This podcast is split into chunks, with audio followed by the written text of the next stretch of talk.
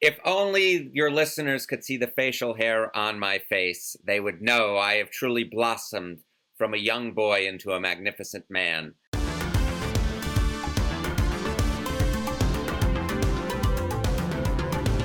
Hey there, welcome to Hot Takedown, the show where the hot takes of the sports world meet the numbers that prove them right or tear them down. Today is April 6th, 2021, and I'm Sara Ziegler, the sports editor here at 538. Joining me in New York City is senior sports writer Neil Payne. Hi, Neil.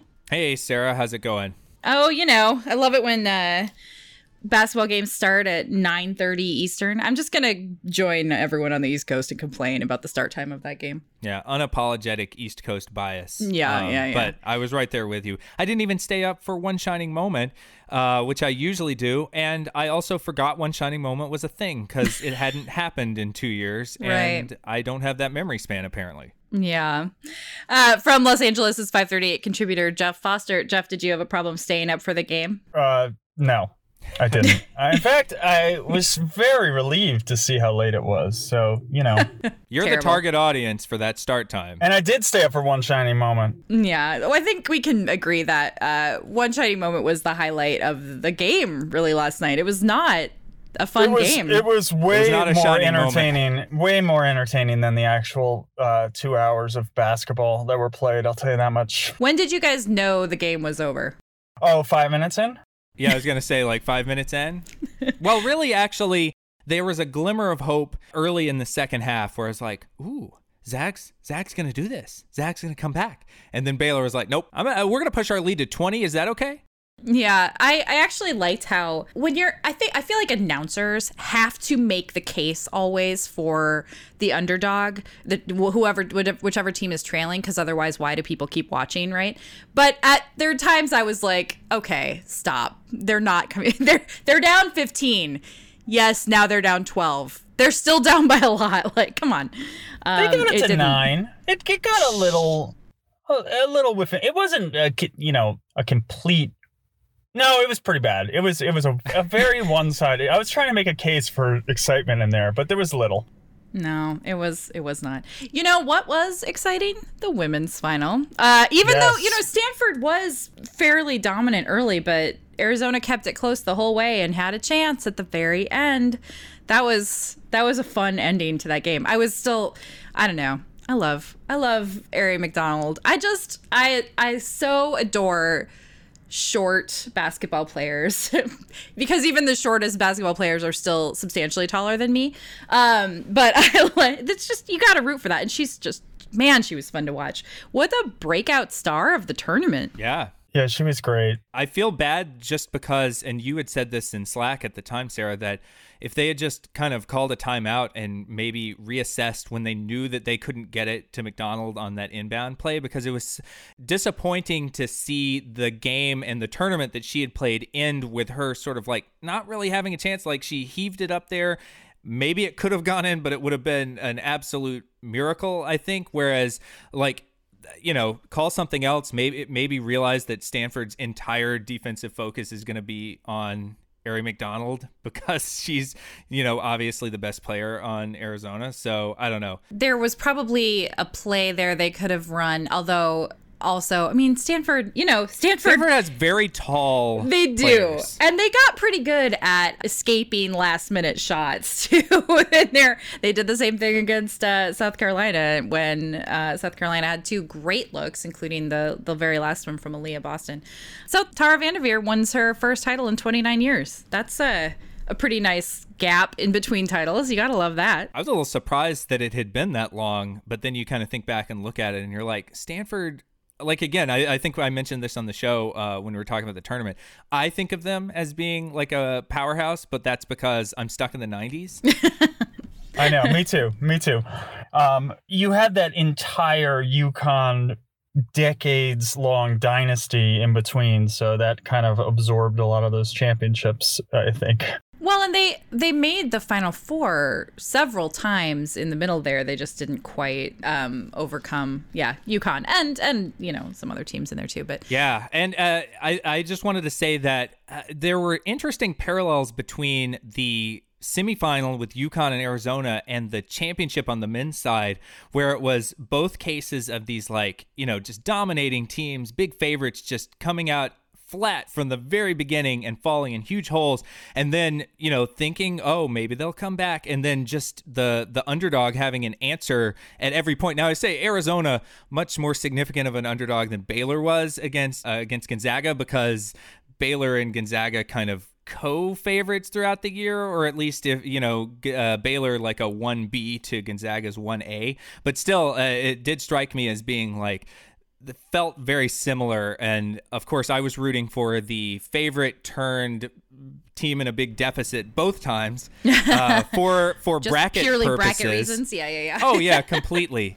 Yeah, I lost a lot of money last night with, with Gonzaga not winning.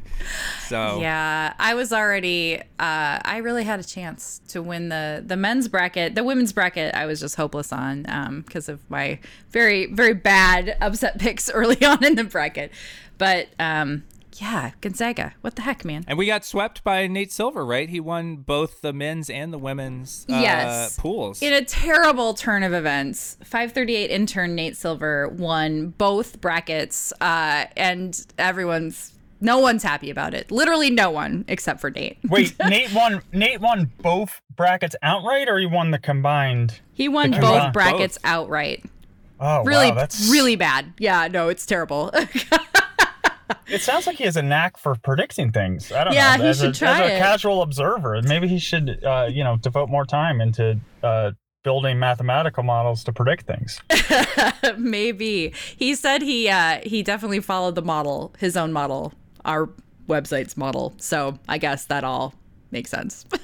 Except not because I don't think we had we had Gonzaga and UConn as the favorites going in. So he he played a little bit of like, oh, I built this model that says these teams are going to win, and then I'll pick like the second most likely, thinking that everyone else will pick the most likely. And uh, it's a little bracket gamesmanship. I feel like. yeah, I guess that's the way you had to do it, right? So, do you are you going to rethink your opinion on the on the first four now with No. with this? Okay, all right, No, I I think all right. get rid of the first four. Like those, if you can't do better in your regular season, you don't need to. You don't need to make it. I I don't think that ends justify the means. What if your conference has been clearly undervalued all tournament? And I mean, and I think we do need to talk about. We should maybe watch a few more Pac-12 games next year. they're on too late. It's too They start late. at nine People twenty are- Eastern. People Yep. are sleeping. Exactly. 10 Exactly. 20 probably.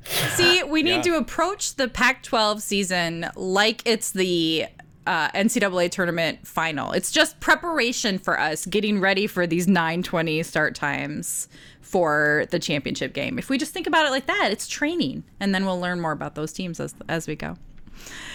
On today's show, we'll continue our discussion of the NCAA tournaments and debate that legendary buzzer beater over UCLA in the semifinal.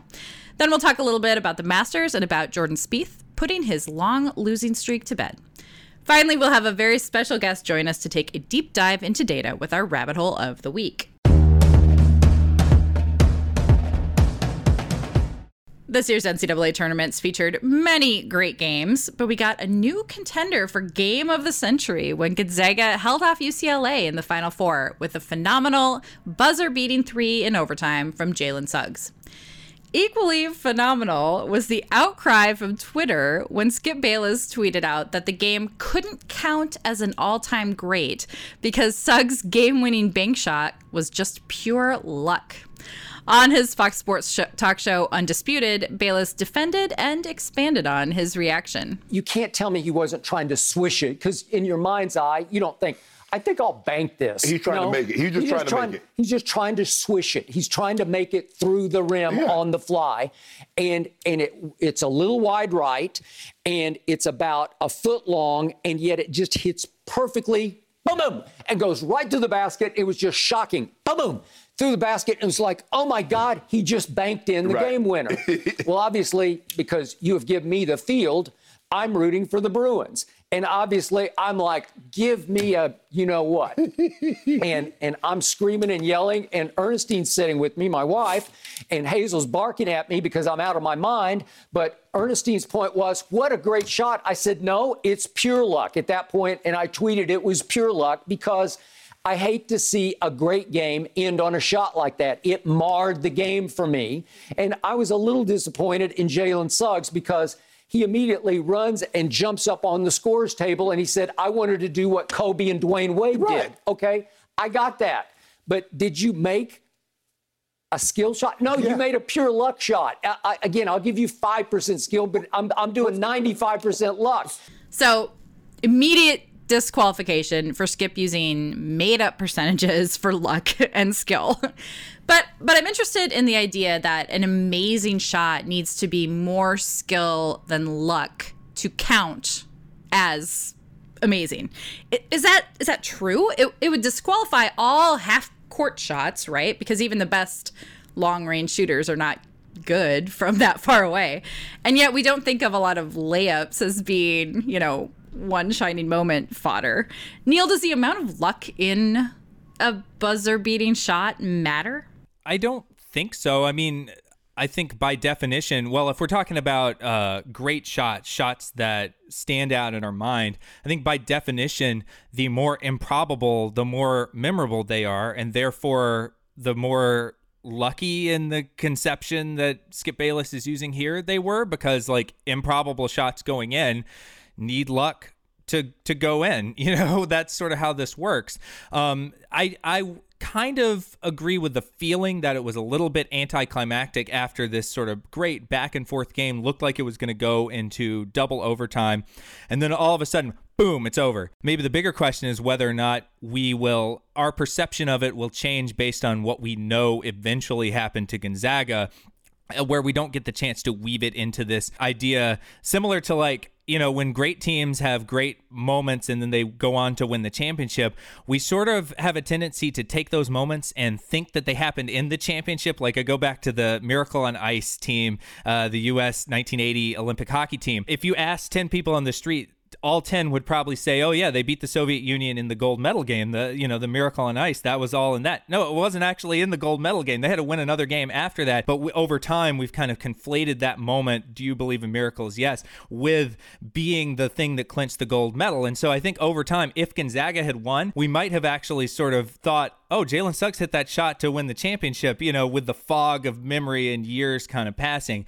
But now I don't know how the the opposite is when they don't go on to win the championship. Does that change how we view it? Yeah, I- think that's probably true that this one it will change because we because of what happened in the title game and maybe even you know I- there i think there's a case to be made that if gonzaga had lost but lost close it would be a little different too that they got sort of blown out will we remember that will we remember really anything about this gonzaga team or will we just remember baylor i'm not i'm not sure i do think i, I mean i think neil you're right. Like the christian laettner buzzer beater was in the elite eight. Like i do i don't remember i don't i didn't remember that at all until i looked it up again and i was like oh yeah like that i definitely would have said that that was in the title game. But on the other hand like the other big moment for me was the valparaiso buzzer beater and they didn't Bryce win. Drew. Yeah, Yeah, but that, yeah. that was uh, David and Goliath. But yeah, that, I think that gets you know that when a when a team from a small school knocks someone off, and, and that's happened a couple times, you, you tend to remember it. I wonder too. Like I was watching a like a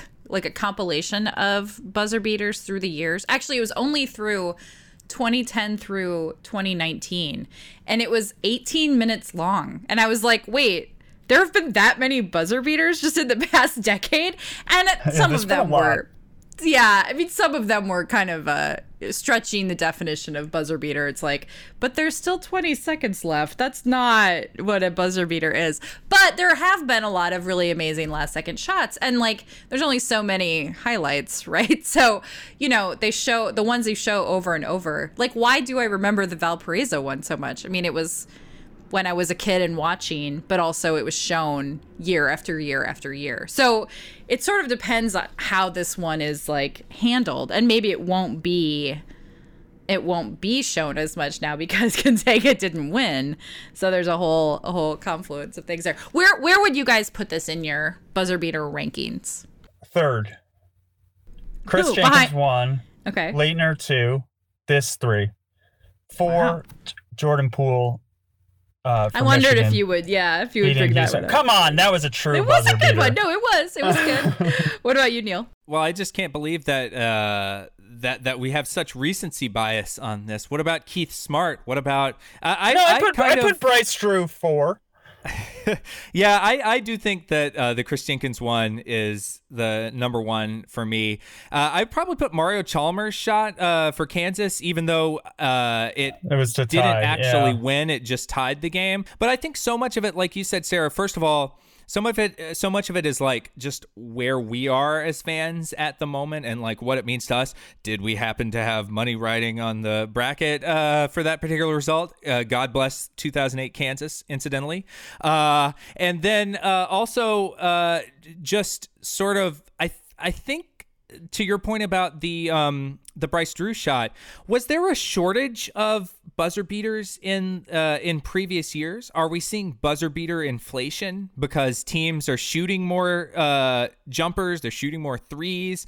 I, I kind of feel like they they showed the Bryce Drew one so much because they had fewer ones to choose from. Also, now we have 25 more years of history to choose from, you know, since then. So I, I do think that that was a combination of like front loaded ones like the Laettner, like the Bryce Drew, uh, like the Keith Smart. Those ones are are sort of more iconic to us because we grew up with them and also they had fewer ones to choose from on the CBS coverage in the 90s whereas now they have a lot more to choose from and they can kind of show the newer ones. I think that's right. I I would I think it'd be fun to do a like is there is there buzzer beater inflation? That kind of I don't know how in the world we would quantify that, but I kind of I, I kind of want to do that next year. By the way, we didn't even mention Michael Jordan in uh, uh for UNC in the what was it 81 tournament or, or whenever it was 82 yeah, what is that? Why do we remember I, some I think more this than weren't there a couple. It wasn't a true like may have horn not have goes been a- off in the air. yeah, Yeah. yeah. Tate Yeah. George on the other hand for UConn was a buzzer beater Tate George anyone Yeah. remember Tate George Yeah, and so was so was so was Poole in terms of like the horn goes off in the air, and you don't have to deal with like the half a second, you know, figure out how much time. By the way, there wasn't really one in this tournament. I was kind of thinking that like there's going to be one eventually. We, we- you know, uh, Max Abmas had that chance to beat Arkansas, and that they were down two. He shot a three. They would have won. That would have been an all-time classic. But remember also like so like I think that's the criteria. You need the horn to go off in the air and your team needs to go from losing to winning. So the Chris Jenkins shot actually would get docked a little bit there because if if he misses it goes to overtime. but so would the Jalen Suggs Yeah. So I'm saying, you know, to try to come up with the the metric for the what makes the quintessential buzzer beater. All right, Geoff, you have your assignment for next year's tournament. You come up with a metric for for buzzer beaters, and we'll we'll we'll make the definitive ranking of all buzzer The, beaters. it has shot has to go off clean, horn has to go off in the air, and so there's no reviewing or like checking the checking the board to make sure you got it off or or that there's more time left. You Mm, know, mhm. none of that. You know, players walk off the court. That that would that would be Right. ideal. and then do you get extra points if the team goes on to win the title, or if that Yes, ga- if the yes. game was the title game? Yes, yeah. you do. Yes, we're gonna work that in to the model. This is this is exciting. leverage adjusted Yeah. Can I ask a question about the bank? Because I've I've never been quite well. I've never been remotely good at basketball. Um, and a- anytime I have hit a shot and it was a bank, I was always like, I didn't uh, dock myself for that. I was like, you know, I guess I meant to do that. So it's not luck, really. I mean, it, it's a. I mean, it's a long shot, so theoretically, it makes more sense to use the backboard, right? I mean, I again, I'm also not a good basketball player, but when I was shooting longer distance, I was aiming at the at the square. I mean, that's where I was Oh, aiming. oh, I wasn't. I've never aimed at the square, so I, I was probably getting lucky. yeah you were trying to swish it which I think if we're being honest Jalen Suggs was trying to swish it but How we do don't we know. know. he didn't call bank? Do we have it? What if he thought bank? Somebody had to ask him, right? Did he think bank? did, did you think bank? You might not have articulated it because of Right. the moment. What- but what- what were you thinking? what are the rules of bank? Do you have to say it out loud? Can you just think Well, it? in a yeah, in, in in a competitive horse-like setting, you, you would have to say it uh, before doing it. Truly. Otherwise, they wouldn't have to bank it to to make it and match the shot for the purposes of horse. If Gordon Hayward hits that three, which was uh, probably even farther than Suggs, I think. I think it or was, maybe yeah. around the It was same in the same neighborhood. And that I think would have been a bank shot too. I don't remember, but it was it was close. I mean, that's probably number one all time because that you have the final, and I think you It's go from lo- losing to winning, and you have the underdog thing, and you win the title. So you, he he would have had everything going. That would have been automatic one. nice. I just I want just to go back to the take for one last moment. I just like can't get over this image of this amazing shot going in, like everyone like screaming in unison across the country, and Skip Bayless like criticizing his wife for saying what a great shot. Like that is just like such an image to me. Like what a what a terrible way to be a fan of basketball. What a sad way to live your life. Mark he hits him in practice all the time. I believe that. Yeah. I, I think guys like Jalen Suggs and people who are good at basketball are better at those long shots than than say the guy pulled down of the upper deck to take a half court shot. Well, at, Oh, Yeah. for sure. of course. But they're not like better than 50% from, I mean, like, wh- where is the luck and skill line? It's not like That's they're. a great that's a great question. Like what uh, where is the point like distance from the basket where if you take like Dame Lillard and you take some schmo out of the stands and you have them shoot going backwards away from the basket, where is the point in which there is not like a discernible difference in odds of making it between Dame Lillard and schmo? I would say there there is none. like out There of the arena. yeah. He's, he's using like a catapult. Yeah. Okay. I mean, like if I'm at if you know if I'm at the opposite sideline and I'm just like launching the ball, well, will it even go? how far close will it even come in distance to the basket? But Dame Lillard is obviously going to be a lot closer than I'm going to be, or someone out of the stands. And then you have to figure out like, yeah, what about like the dude perfect factor where you have guys that are like they practice those shots. Right. They Yeah. might be better than uh, Dame Lillard at making those shots. Although I bet far out, Dame Lillard practices those shots probably too, right? Just for fun. but he practices other shots. They only practice That's those. true. Good point. we didn't even mention the Lorenzo Charles NC State. Uh, I guess because that was a dunk or a layup. That was an air Layup. ball, An air ball pass. slash layup. Yeah. Yeah. Iconic though. Always, always shown at oh, the end. we of- always see that. Yeah. Yeah. Well, Jim Jim Valvano running, you know, Yeah. onto the court and, and looking for people. Uh, but yeah, this one, the Jalen Suggs one was almost like if the Lorenzo Charles one had like gone in just clean, uh, not clean off the off the Off the- backboard, of course, of the glass. Yeah. which was called. Skip wouldn't have liked it. Skip No. would not have cared for it. Skip would not have liked it at all.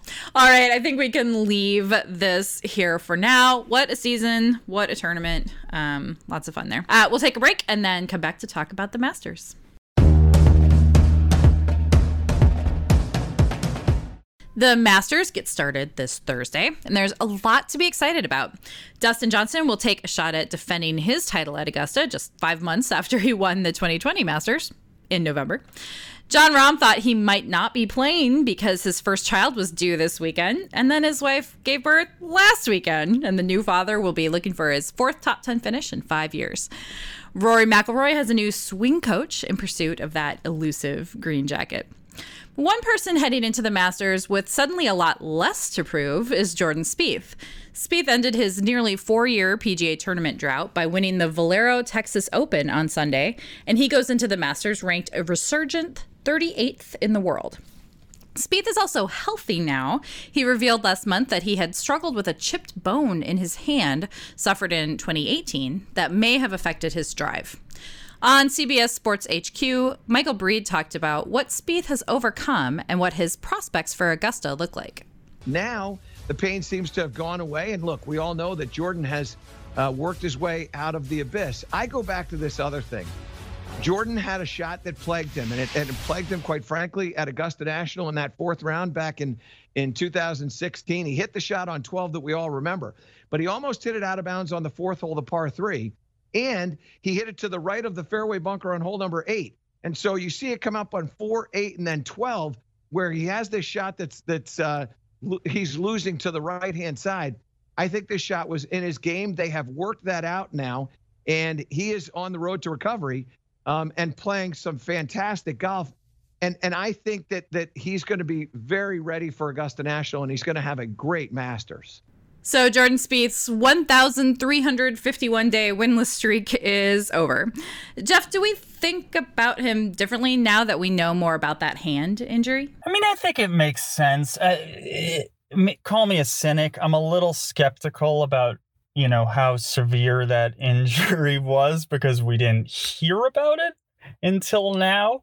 Um, I mean, it wasn't. He was still out there playing all the time, so it's hard to evaluate that. But I do know, and we all know that golf is like a weird game, and that you know a tiny little thing is different, and that's enough to throw you off. And it, he was saying it was affecting his grip on the club, so it makes sense. It totally makes sense. But usually, when someone is playing poorly and they're hurt they let people know that they're hurt and that's the reason they're playing poorly or they don't play. So it, it's a little bit of revisionist to a certain extent, but then again, it wasn't me with the injury, so I, am not one to judge Mr. Spieth here. It was interesting seeing like like people have brought up clips of his uh turning performances especially in 2018 and like have showing him like take a swing and then like kind of you know make a fist with his hand like something was going on there. That's not something I really people noticed that much at the time and maybe he couldn't really name what the problem was and so didn't talk about it but i think you're right. I think we also think about tiger who's when his back was hurting and he wasn't playing well he let you know you know every shot that he was not feeling well. Um, the grimacing the, yeah yeah yeah. The groaning and dropping the gloves. Yeah yeah. There's you know it's a performance a little bit. Well neil Spieth has looked substantially better just over his past several tournaments, even even before Sunday's win.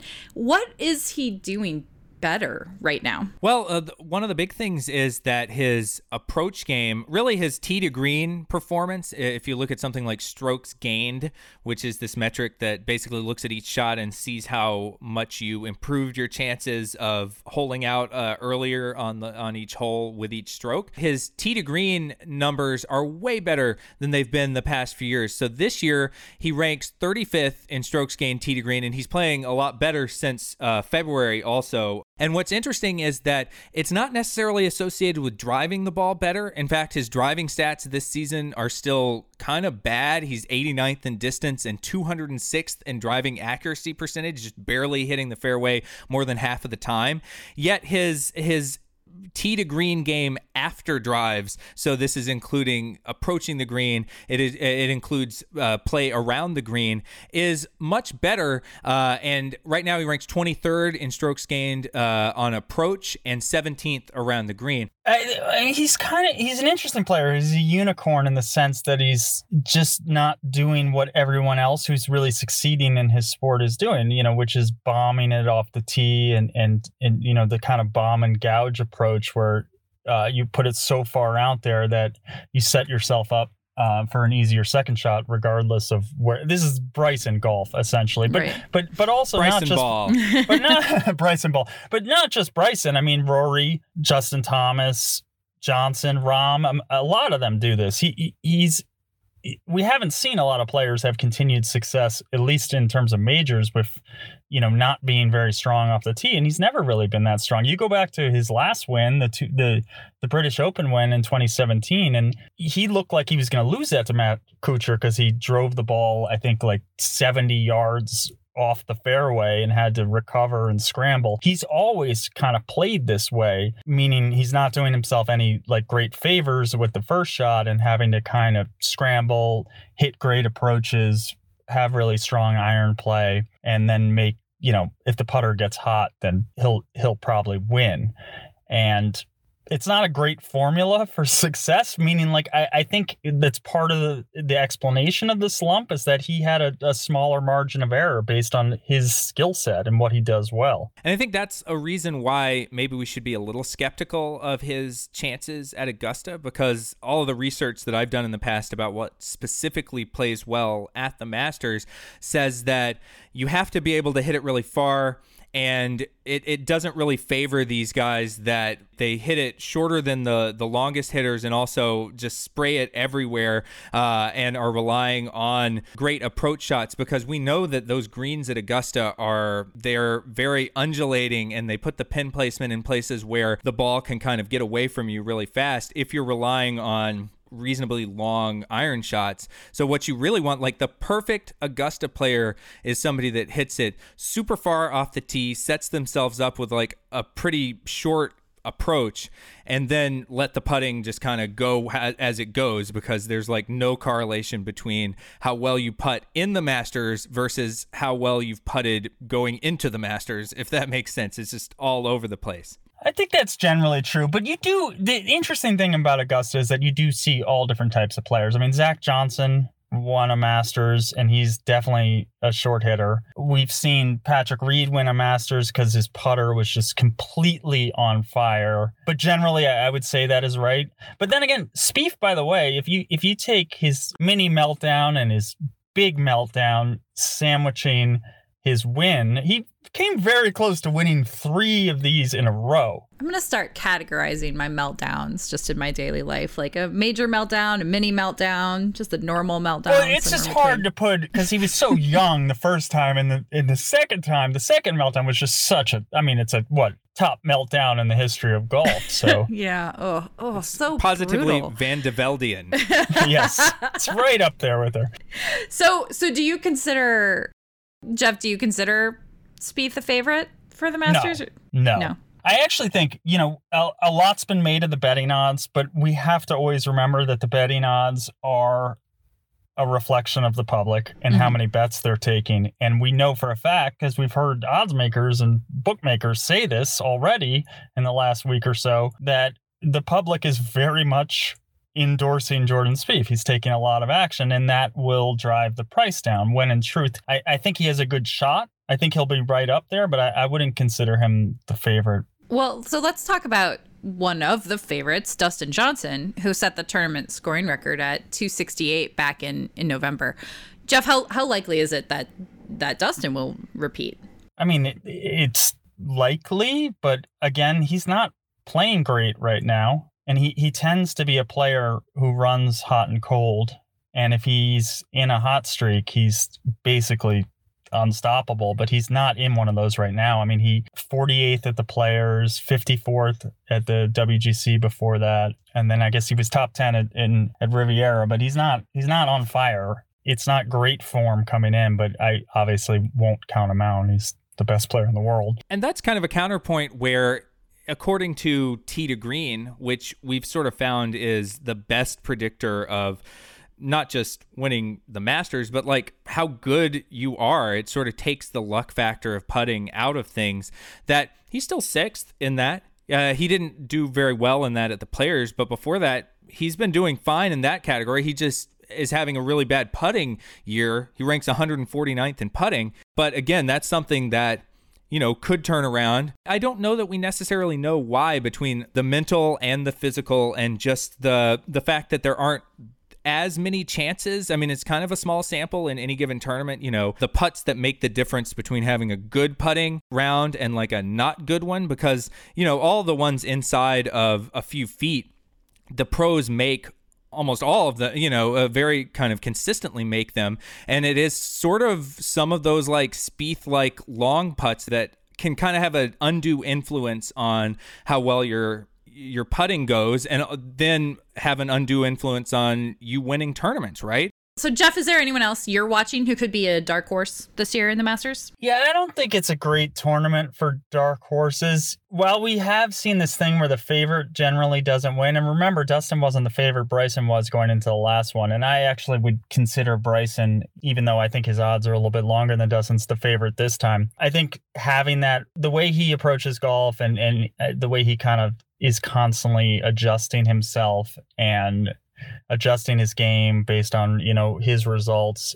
I would consider the fact that he came into the the Masters in November as a heavy favorite and, and underperformed. I mean, he didn't miss the cut, but he did lose a ball, and we had to look for it for a long time, and it was kind of not a great performance. I think it was in the you know tied for thirty something 35th or something like that. It wasn't the first time he's played the Masters, but it was kind of the first time the new Bryson had played the Masters. Mm-hmm. So I think he'll he'll grow up. I also think he'll benefit from not having that spotlight on him and having the spotlight on someone else like Spieth. I mean, you have to go pretty far back to like Trevor Immelman to find a true true out of nowhere winner. It, it's generally someone in that top tier. And I think there's a lot of guys that can win. I think like personally, I think Daniel Berger is a guy who doesn't get a lot of attention who I uh, I think has a very good chance of winning. I'm personally going to be pulling for Lee Westwood, who's been playing great and always plays great at this. Has never won the Masters, but if you look at his record going back, it's like second, third, seventh, second. He's he's always up there, and it's a great course for him. So I, I would love to see him win. And I think he has a a real chance to, a real chance to finish second obviously yeah no i was gonna say hey, look if we could bet on second I, lee can we lee, some we probably can some casino actually. takes Probably. that bet right yeah uh, well who do you th- who all right what's your prediction geoff who do you I think, think is gonna win? Bryson's going to win. I think Bryson's going to win. And I, Justin Thomas wouldn't surprise me either. That's that's again Yeah. not a long shot at all. But I, that is I, I, the, the two players who I think are best suited and probably will eventually win a green jacket anyway. how about you neil Well, uh, I like Jon Rahm. He, uh, I think, is second right now in strokes gained tee to green. I also think uh, I don't know if you can be a dark horse if you've won a major before, but Collin Morikawa could be up there too. His putting is not great, but he right now ranks third in strokes gained tee to green, and he's been hitting the ball really well recently also. Uh, and so to see him like kind of down the list uh, of of favorites, uh, I, I don't know that he's even in the top ten in the odds. He could surprise people. Yeah, yeah, absolutely. I, I, I think wouldn't it be amazing if this were Rory's year? No one thinks he's going to win it. You know, he's he has sort of hurt his game by trying to trying to be like Bryson, um, and he's trying to fix his swing now. I think that. That would be. I'm rooting for the best story, and I, that would be an amazing story. I mean, Spieth winning too would obviously be a good story, but that's too easy now. Everyone thinks Spieth is going to win. Yeah, and Rory's record here is amazing. I mean, just going back fifth, twenty first, fifth, seventh, tenth, fourth, eighth. I mean that that goes back to 2014. That's that's incredible. But yeah, he's not playing great, so I don't think anyone's talking about. You know who's going to win after all this discussion? Brooks. Brooks. Brooks is winning. if he can, This like, is Yeah, if he's healthy. Brooks. Yeah. If he's healthy. Classic Brooksy. If he could, he'll either not play because of his knee. He's there, but you know, They he could, say he's healthy. Yeah. right. He'll either not play or win it all. There's no in between with Brooksy ever. And uh, Lee Westwood will finish second. That's what we know for sure. Yeah, we know it. That's You don't need to watch, folks. approved You don't need to watch. See, yeah, no, please, please do watch. Okay, we can leave this here for now. Let's take a quick break, and then we'll be back for a rabbit hole of the week.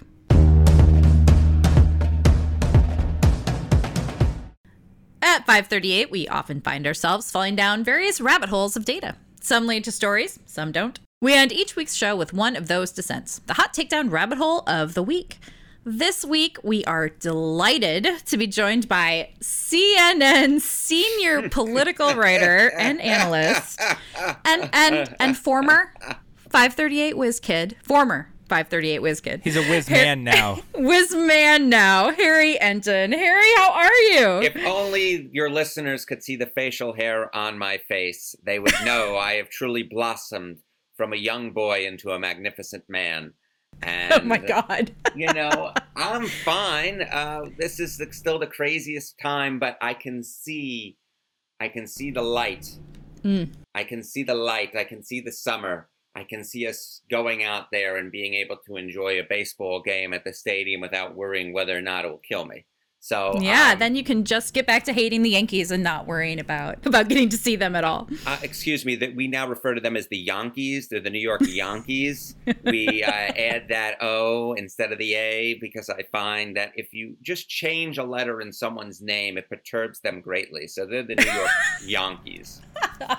Harry versus the world always. I love it. Um well so harry oh, oh, you wrote a great piece over the weekend about mlb's decision to move its 2021 all-star game out of georgia based on objections to the state's recent changes to its voting laws. And so we wanted to have you on to kind of walk us through why mlb's choice was so surprising and what it might mean for the league going forward. So i guess to start can you talk about the the demographic makeup of Major League Baseball right now? Where where would we expect the league to fall politically based on its its players, its coaches, and its fans?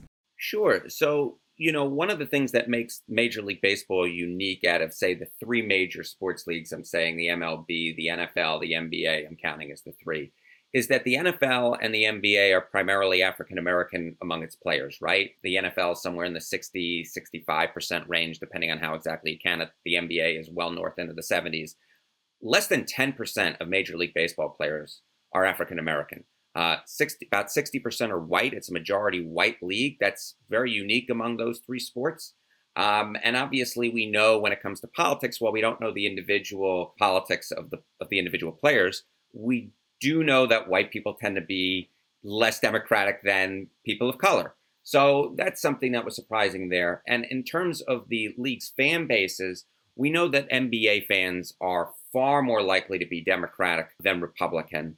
Uh, the NFL, that's somewhat the case now, though that wasn't necessarily the case a few years ago. We can get into that a little bit down the line.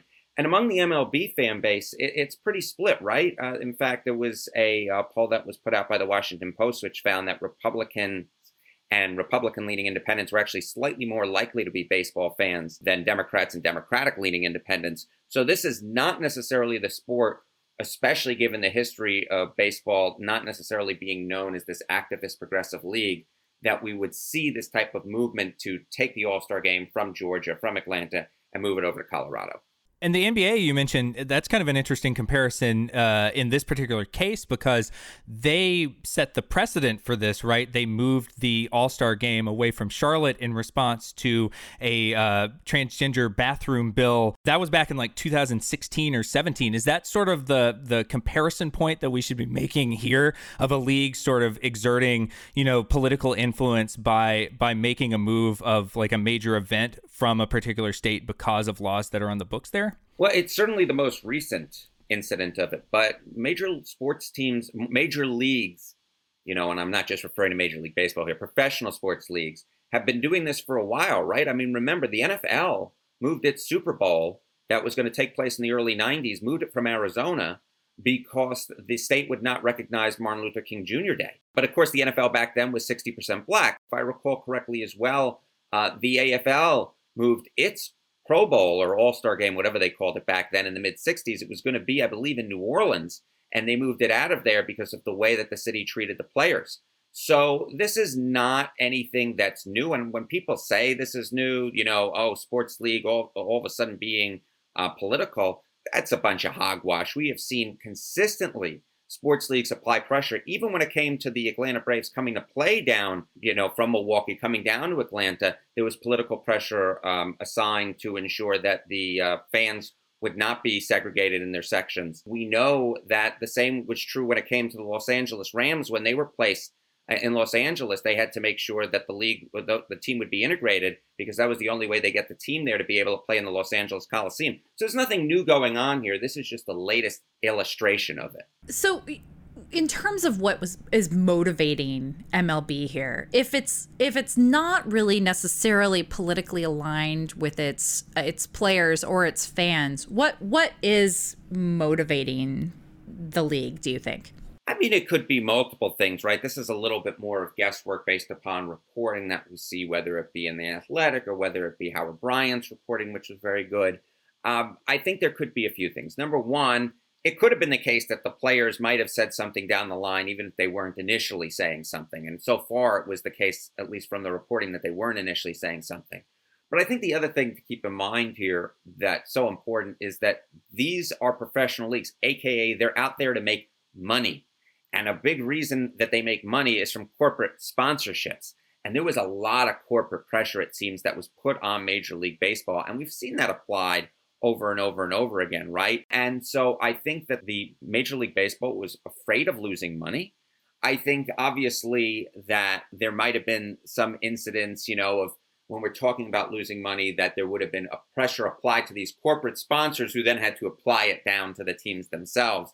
And you see that on Twitter all of the time, right? I mean, look, Twitter is not the electorate, but certainly the way that brands, that pressure is applied to brands, certainly you saw there. And I think it really played a key role in terms of the MLB saying, why should we deal with this problem? You know, obviously, when you're a sports league, you're just trying to get from point A to point B. And this was, you know, a hurdle to get through. So let's just move it to Colorado, make our lives a lot easier. And what do you think the fallout is going to be from this ultimately? I know there's been some talk of people boycotting Major League Baseball, people talking about removing their antitrust exemption, which is sort of like the precious thing that makes Major League Baseball, you know, when you start talking about the antitrust exemption, that kind of gets people's attention. Do you think that that is going to, any of that is going to actually come to pass? I know there have been some kind of threats uh, uh, about that for various reasons over the years, but it's never really seemed to kind of get anywhere. Uh, and, and does, does MLB what would their reaction to that be? Like they're not going to move it back to Atlanta, right? I mean, the you know, it's it's like what does it look like? What do the people hope to accomplish? You know, boycotting it. I, I mean, we saw that when when it came to the NFL, right, a few years ago,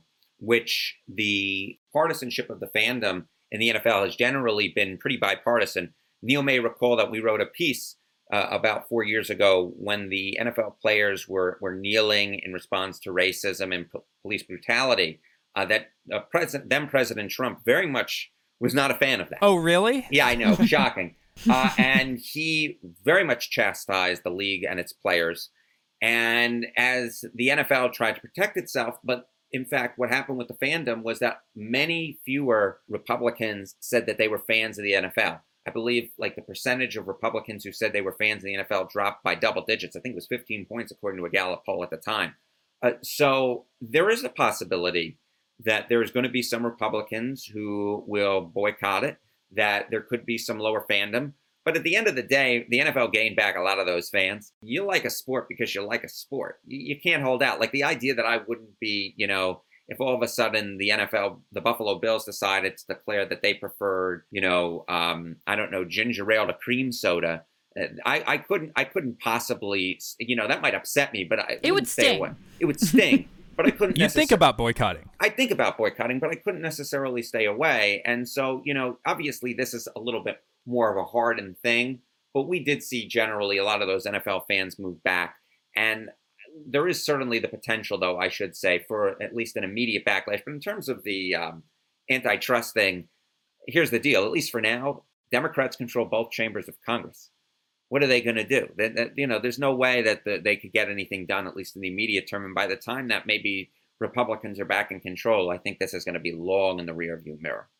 Yeah. What about the what about pressure in the in the other direction? What kind of effect might might this move have on the Georgia legislature and the the situation there? Is there is there any chance that pressure from MLB or from those big Georgia based businesses like Delta and, and Coca Cola, is there any chance that that would result in in reversal or, or changes now to these voting laws? I tend to doubt that it would. I mean, uh, Governor Brian Kemp, uh, who Donald Trump was not a big fan of because of the way that he thought he handled the vote counting down there. A completely legitimate election. There is no sign of any substantial fraud, at least to the extent to overturn the results. But the president was not a fan of Brian Kemp, and Brian Kemp is now using this to try and you know bump up his bona fides with the Republican base ahead of a potential 2022 Republican primary for governor. So I tend to doubt that there's going to be a lot of pressure applied and that this may switch. However, I think that this could, in fact, have a large impact on other states and other states trying to pass laws that maybe corporate sponsors don't necessarily like. So we have a lot of bills that are out there in terms of transgender people playing sports. And we already saw that the South Dakota governor, Kristi Noem, vetoed that legislation in that particular state. We saw that the uh, governor of Arkansas, Asa Hutchinson, vetoed the legislation in that particular state. And there's good reason to believe that that occurred at least partially because of corporate pressure. And you can see that these corporations are not fooling around when it comes down to Georgia. So, you know, when it comes to a state like an Arkansas, like a South Dakota, do I really want to lose that money over something like this, something that could be political? I think it will make a lot of state governors and a lot of states think twice, even if it's not necessarily the case in Georgia, with changing what they are already doing. Yeah, that that is a great point. And there have been times when these kinds of controversies happening within a state have made groups can reconsider holding their events in those states and and then you know you've seen change over time. So it will be interesting to see if, if other states back down from any of that. All right. Well thank you so much for joining us harry. It was great to talk to you again. You know this may have been only a small part of your week but it was a big part of mine. So thank you very much. Uh, wow. Now if you can tell me who that was uh, who originally said that. I will get it, it, I'm like I'm butchering it a little bit, but it was a uh, it, somebody both of you should know. Uh, but it won't come to your head first. It was a very articulate baseball announcer. Uh, it's got to be Vin Scully, right? It's not Vin Scully. Oh no! well, Harry would never do something that uh, promoted Vin Scully. He's, That's a good point. Yeah, I'm sorry. The biggest. He's the only person that doesn't adore Vin Scully in uh, all of baseball fandom. Just remember, any big call in which Vin Scully was a part of, there's a pretty good chance that the other that there was another announcer who was doing a better job of that big call. I'm just saying. uh, so who's the quote from? It's from Ernie Harwell. Okay. When Ernie, when Ernie Harwell, Detroit Tigers, correct. His final announce uh, when he was going off the air, he said, uh, "I might have only been a small part of your life, but you were a big part of mine." and it was a very, it was a great turn of phrase. Um, and Ernie Harwell, who of course was speaking of people who may have missed the boat on a big announcing call. They never even recorded his call of uh, Bobby Thomson shot heard around the world in 51, but he was the television announcer for that. No one remembers that. Everyone, of course, remembers Russ Hodges. What a travesty. well, Harry, thank you for being a big part of Hot Takedown this week. Thank you. that will do it for this week's show. We'll be back in your feed next Tuesday. If you like what you heard, please subscribe. And if you are subscribed, please rate and review us on Apple Podcasts. It helps new people discover the show. You can also email us at podcast at 538.com to let us know what you think. The podcast producer is Sarah Shachat. Tony Chow is in our virtual control room, and our podcast commissioner is Chad Matlin. For Neil, Geoff, and Harry, I'm Sara. Thanks for listening. Talk to you next time.